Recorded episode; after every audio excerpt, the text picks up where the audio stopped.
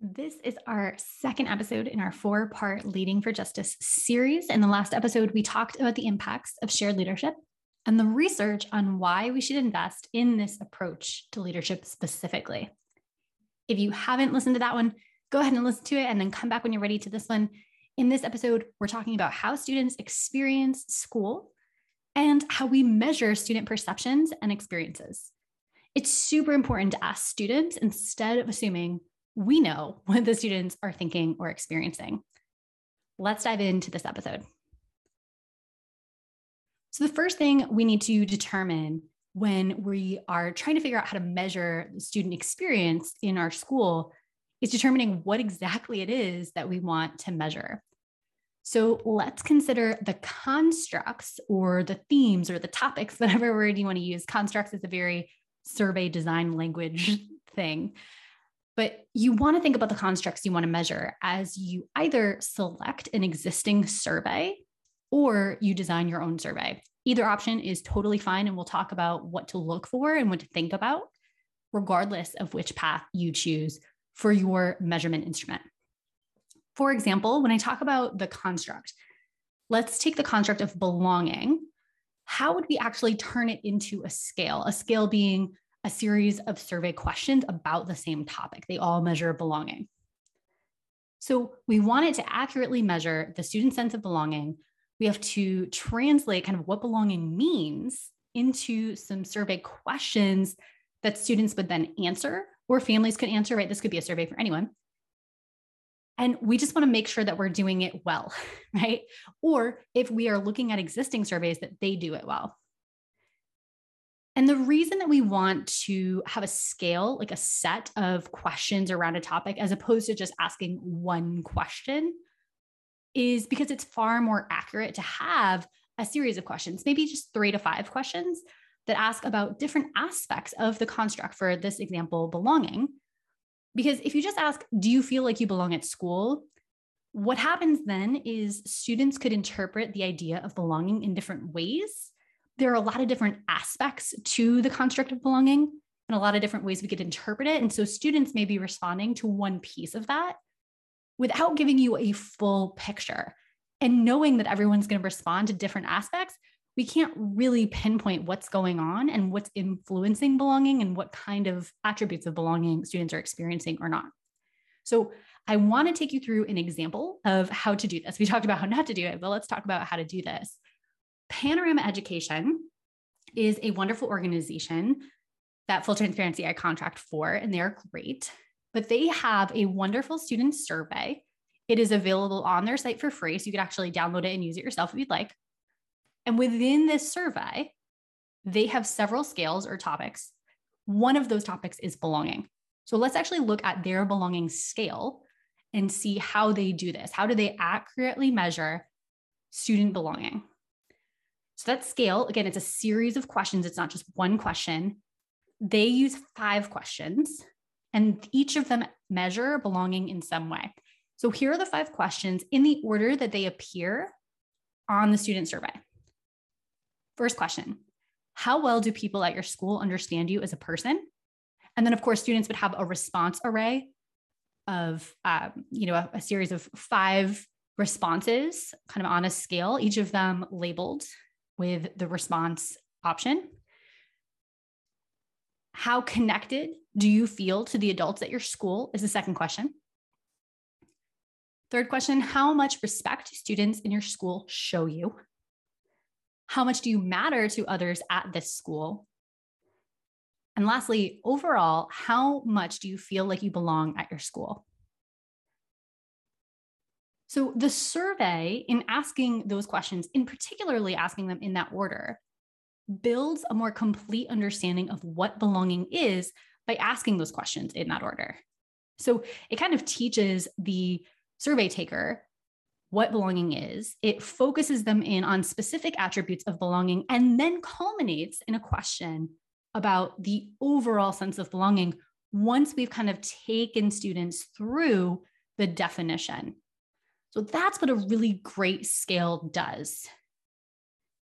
It enables not only the respondents to give better information, but it enables us when we look at the results to look at the differences in specific aspects of belonging. So, one example that comes to mind I've worked with a number of school districts whose students reported feeling very connected to adults. They had very high favorability responses when it came to that particular question. But when it came to the question about feeling respected by students, it was much lower favorability.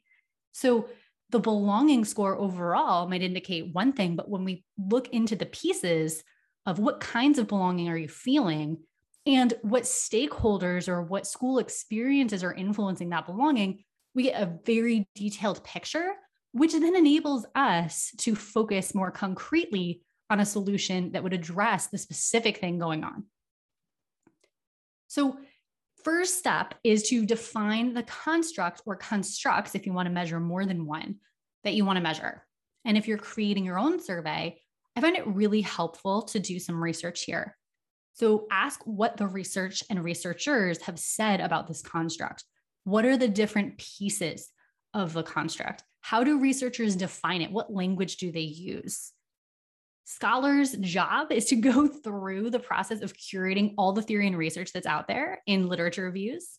And so it makes them really good sources of thoughtfully detailed, but also succinct definitions of the construct. And then you could pick language and attributes of the construct from there. So I think that's a really great place to start. You can, of course, define your own constructs and come up with your own definition of things that you really want to measure. But I think this is a good starting point, and then you can agree or disagree for your own context. The next piece I want to talk about is how to and why you might want to curate scales from existing surveys. So, if you're thinking about creating your own survey, you don't need to start from zero. You can borrow scales from existing surveys. And I say scales because I would pull the complete scales, so all of the items that measure one topic, rather than picking individual questions you like. Remember, all of them make up a detailed picture of that construct or topic. So we want to take them as a set. Often, validation studies and reliability studies of these scales are done at the scale level. So that's a really important thing to know oh, this is reliable and valid. I need to use it as written in this way. So you want to take the whole thing. And you can, to start, you can borrow one of my scales or more than one of my scales. So I have the personal, interpersonal, and organizational student leadership capacity building scales. And you can actually grab that. That's the freebie for this episode. If you're checking out the blog post or looking at the show notes, that's going to be linked there. You can also use one or more of Panorama's scales. Again, they're on their website for free. So that belonging scale we just looked at, you can pick that out of Panorama's student surveys and turn it into kind of a, a piece of your own survey. Their survey is much longer than just the belonging piece, but you can take those five questions and put them into something you're developing, along with other questions you create or curate from other sources. I also encourage you as you're kind of creating, if that's the path you choose, if you're creating your own survey or adapting an existing survey or curating scales from different places in this way, I encourage you to add a few open ended questions. They're time intensive to sort through and analyze in the back end when you're looking at all the data collected, but they are a wonderful way to ask students for more detail about their item or scale responses, right? Because they're just selecting like a radio button on a multiple choice question. That's not a lot of information. You may want to know more. And so, open ended questions that follow a question or a scale like that would be a great place for students to be able, optionally perhaps, to elaborate. Also, open ended questions can be a great place to invite students to share what actions the school could take to improve in a particular area. So, what could we do to improve belonging following the belonging scale of questions? Or, what is the school doing really well right now in terms of belonging or in terms of whatever construct you're measuring? These are great questions to create on your own because you can then personalize them for your context, use language that your students are familiar with, and really get to the things that you specifically want to learn about. So that's kind of thinking about how to use what's already out there, thinking about the constructs, how do we measure them, how do we curate? if you are trying to curate a scale and you're kind of wondering, well, what makes a good scale? What makes a good survey? Or you're creating your own and you're thinking, I want to make it in a way that's really valuable and valid and reliable. I want to briefly talk to you about how to do that, right? How to choose a quality survey or design your own quality survey. So I'll walk us through just a few principles of survey design. This would be a deep dive on all of the various researchers and theories out there, but I'm going to just take us through a few. Of course, one of the things you can do, which I won't talk about here, is use research reports that include the statistics that I spoke about in terms of reliability and validity with regard to the survey. But I know for most folks, I think reviewing some general principles would feel more immediately practical and doable rather than advising you to just go read a bunch of research data for each of the surveys that are possibly out there. And I want to borrow again from Panorama Education and their research team under the leadership of Dr. Hunter Gehlbach has created a wonderful survey design checklist. I'll link that in the blog post of this episode so you can check it out if you're interested. I'm going to pull a couple of those recommendations from that list, and then I'm going to add in some thoughts of my own here. So let's start with what makes a good survey item or question. So again, I mentioned this earlier, the survey should use scales, not single items to measure a construct. So again, that means students are responding to multiple items or questions on the same topic, not just one question per topic. That gives us a more robust, accurate measurement. The other thing to think about when we're looking at specific questions is we want to avoid negative wording. So, a negatively worded question or statement is one in which if a student responds that they disagree, that that's actually a positive thing. So, for example, an item like, I rarely feel like I belong, we would say it's a really good thing if students say, I strongly disagree with that statement, right? I rarely feel like I belong. No, we don't want them to agree with that. But it's cognitively challenging for students or any respondents to switch gears like this if it's been like the answers on the right hand side of the list or at the bottom of the list are the positive ones, right? And now all of a sudden, the positive is on the other side. The other piece of this is it's actually harder to compute a score for the scale or the, the survey as a whole because you, as the data analyst who looks at these results, you're going to need to reverse code the responses to those types of questions.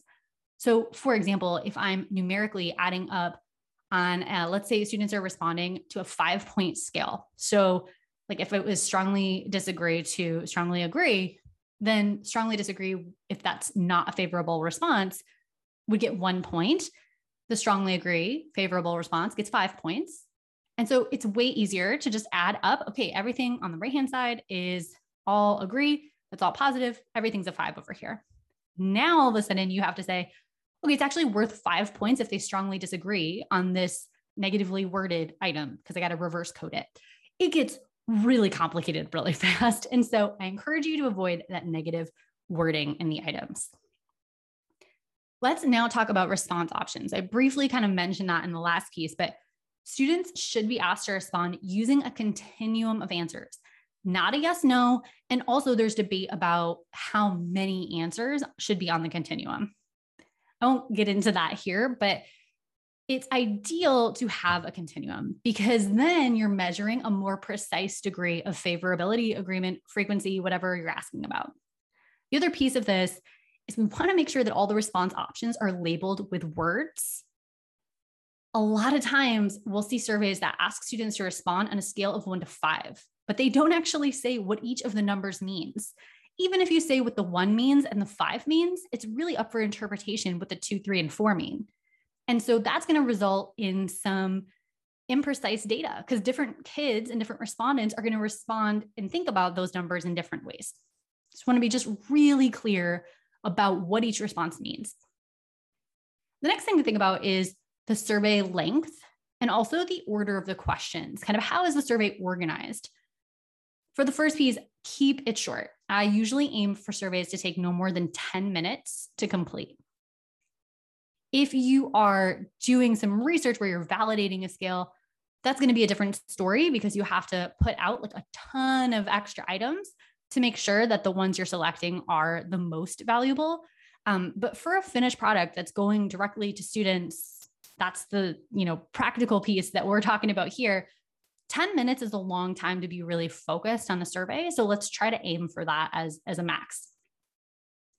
The other thing I would say, and I see so many surveys that don't do this, um, and my chair of my dissertation committee, who is a survey research expert, she recommended this, and I think it is wonderful advice. She said, you know, we want to actually think about surveys as a conversation. And so she said, ask the most important questions early in the survey. Because survey fatigue is real. Sometimes people won't get to the last few questions. That's part of it, right? We want to make sure the most important questions are asked up front. We don't want to put, for example, demographic questions first. They should come at the very end. It's super important to ask about the survey topic whatever that is, belonging, leadership opportunities immediately, right off the bat. Because not only will they maybe not get to it, but it's also just how you would have an engaging conversation with someone, right? You would hook them in with an engaging question. You're not going to ask the when you meet a person, the first thing you're not you're going to ask is like, all, give me all of the details of your life and the things that are like all of your aspects of your identity, and get really you know personal with things you may not want to actually share right off the bat. And so we want to ask the engaging questions first, whatever the topic is about. And then later we'll get to the demographic questions and potentially leave those as optional, right? So if people don't want to respond or if that might identify them, we want to make sure that they don't feel compelled to give that information. Now, the last piece I want to talk about is implementing the survey. So, one of the things that's really important to do is to communicate the importance of the survey for example, it'll help us improve your experience at school, um, you know, and make sure this is happening. We will take action on whatever data we get from this survey. So we're not just asking you for your opinion. We plan to analyze it thoughtfully in partnership, ideally, with students and teachers and families.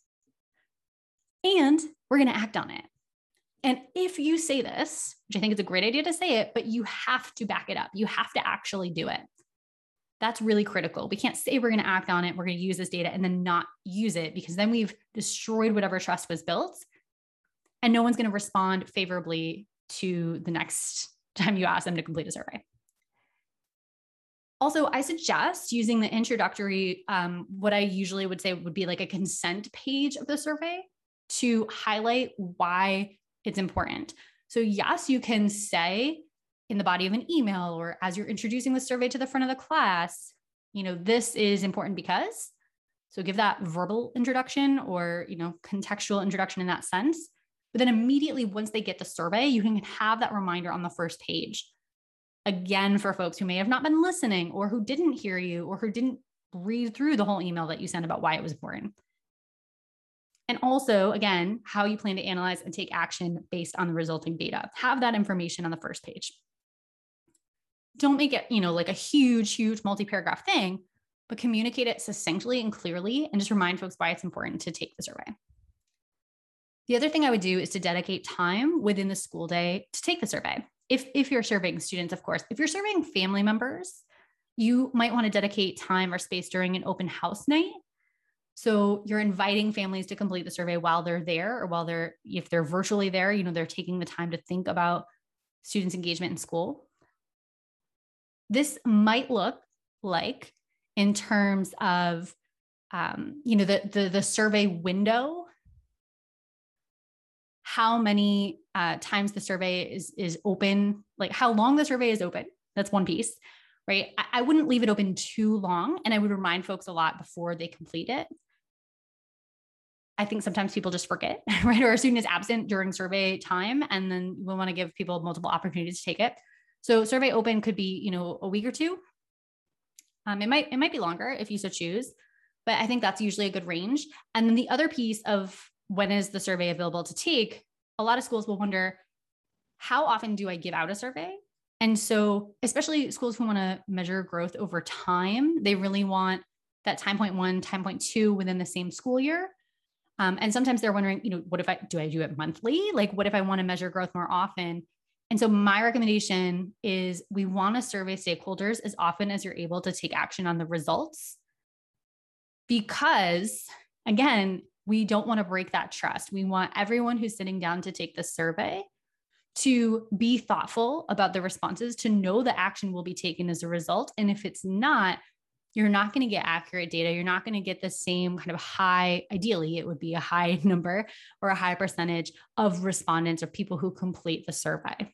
So it might be once in the fall, once in the spring, right? We, we don't want to do it more often if we can't act on the data more often. So, those are the basics of survey creation, evaluation, and implementation. And I'm really excited to see what folks do with this, what surveys or scales you select or curate, what you create, um, and the data that you get. Like, what do you learn and how are you taking action on it? Speaking of how you're taking action, we are going to continue with this series in the next episode, talking about how to create shared governance structures. So, what does that look like in action? And the following week, we'll talk about data analysis. So, once you get all that data, how do you analyze it thoughtfully through an adaptive leadership lens? If you're not already subscribed to the podcast, make sure you do it now so you don't miss the rest of the episodes in the series. One more thing before you go. I want to tell you about my new six week hyper focused group coaching program just for leaders who want to set up and sustain shared leadership structures that amplify student voice. Each week, we meet for 60 minutes to learn new concepts and skills, share implementation successes, and apply research based approaches to address challenges. Sign up to meet with me and learn more at calendly.com slash Lindsay Beth Lyons. The program will be open for enrollment through December 22nd, 2021.